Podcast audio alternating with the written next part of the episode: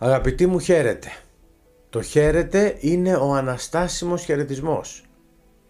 Έχουμε χαρά διότι το μεγάλο γεγονός έχει συμβεί, η Ανάσταση του Χριστού έχει γίνει και αυτό έχει συνανάσταση για τον καθέναν που το πιστεύει και το θέλει. Σήμερα θα μιλήσουμε για την πρόθεση, για την αγαθή προαίρεση. Ο Θεός μας εκτός από αγάπη είναι και δίκαιος. Είναι δίκαιος και γνωρίζει τα βάθη της ψυχής μας. Αυτά που ούτε εμείς δεν τα γνωρίζουμε μερικές φορές. Και εμείς απορούμε για τον εαυτό μας. Εκείνος λοιπόν που γνωρίζει τα βάθη της καρδιάς μας ξέρει και μπορεί να μας κρίνει. Γι' αυτό δεν μας άφησε και τη δυνατότητα ο ένας να κρίνει τον άλλον. Κράτησε μόνο για τον εαυτό του αυτήν την κρίση. Είναι λοιπόν Άγιος, Πανάγιος, είναι αγάπη, αλλά είναι και δίκαιος. Και κοιτάει του καθενός από μας την πρόθεση. Κοινώς γιατί κάνουμε κάτι, γιατί θέλουμε κάτι, γιατί προσπαθούμε για κάτι. Αυτό δεν το βλέπουμε στον κόσμο γύρω μας, στους συνανθρώπους μας.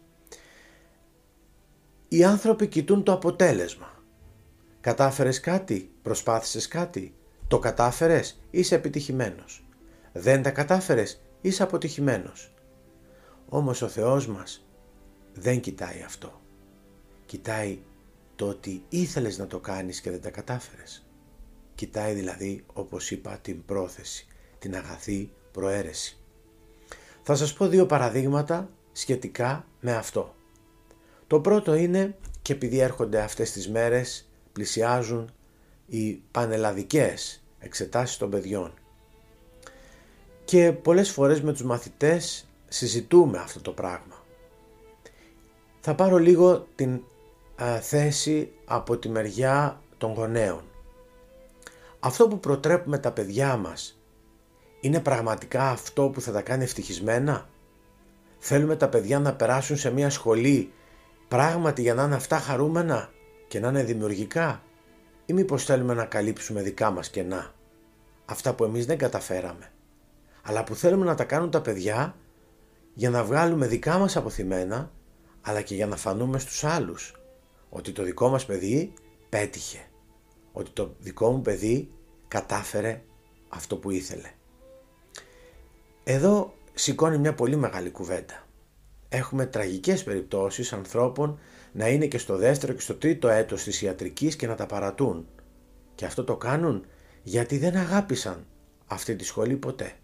Την έκαναν μόνο επειδή ήταν υψηλά στα μόρια και μια, ένα επάγγελμα αναγνωρισμένο από το κοινωνικό, από το περιβάλλον οπότε ο μαθητής θέλει να πετύχει κάτι τέτοιο επειδή θεωρεί ότι η ιατρική είναι κάτι το οποίο θα τον διακρίνει και κοινωνικά και οικονομικά από τους άλλους ανθρώπους.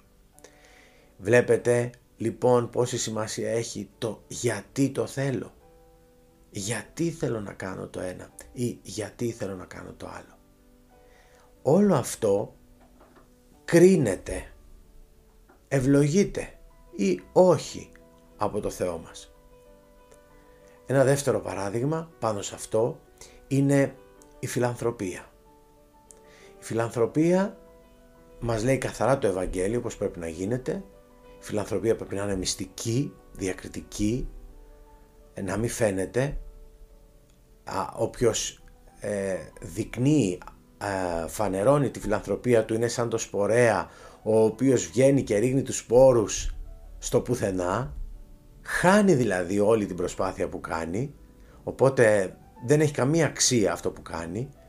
Η φιλανθρωπία γίνεται πραγματικά στον άλλον άνθρωπο επειδή τον αγαπώ, επειδή τον αισθάνομαι συνάνθρωπό μου, επειδή βλέπω στο πρόσωπό του το πρόσωπο του Χριστού, έτσι δηλαδή όπως το ορίζει η Εκκλησία, ή τελικά η φιλανθρωπία είναι ακόμα και για το φαίνεστε το δικό μου, για να φτιάξω ένα κοινωνικό προφίλ, ένα φιλανθρωπικό προφίλ, όπως το βλέπουμε και σε μεγάλες εταιρείες και σε διάσημους οι οποίοι τις ημέρες των εορτών ε, καλούν τα μέσα ενημέρωσης για να δείξουν αυτό που κάνουν. Παίζει ρόλο γιατί κάνω ακόμα και τη φιλανθρωπία.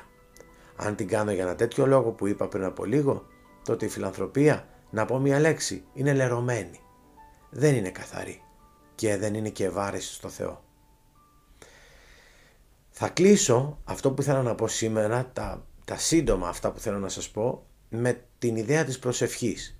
Ακόμα και στην προσευχή παίζει ρόλο γιατί προσεύχομαι, πώς προσεύχομαι, για ποιον λόγο το κάνω.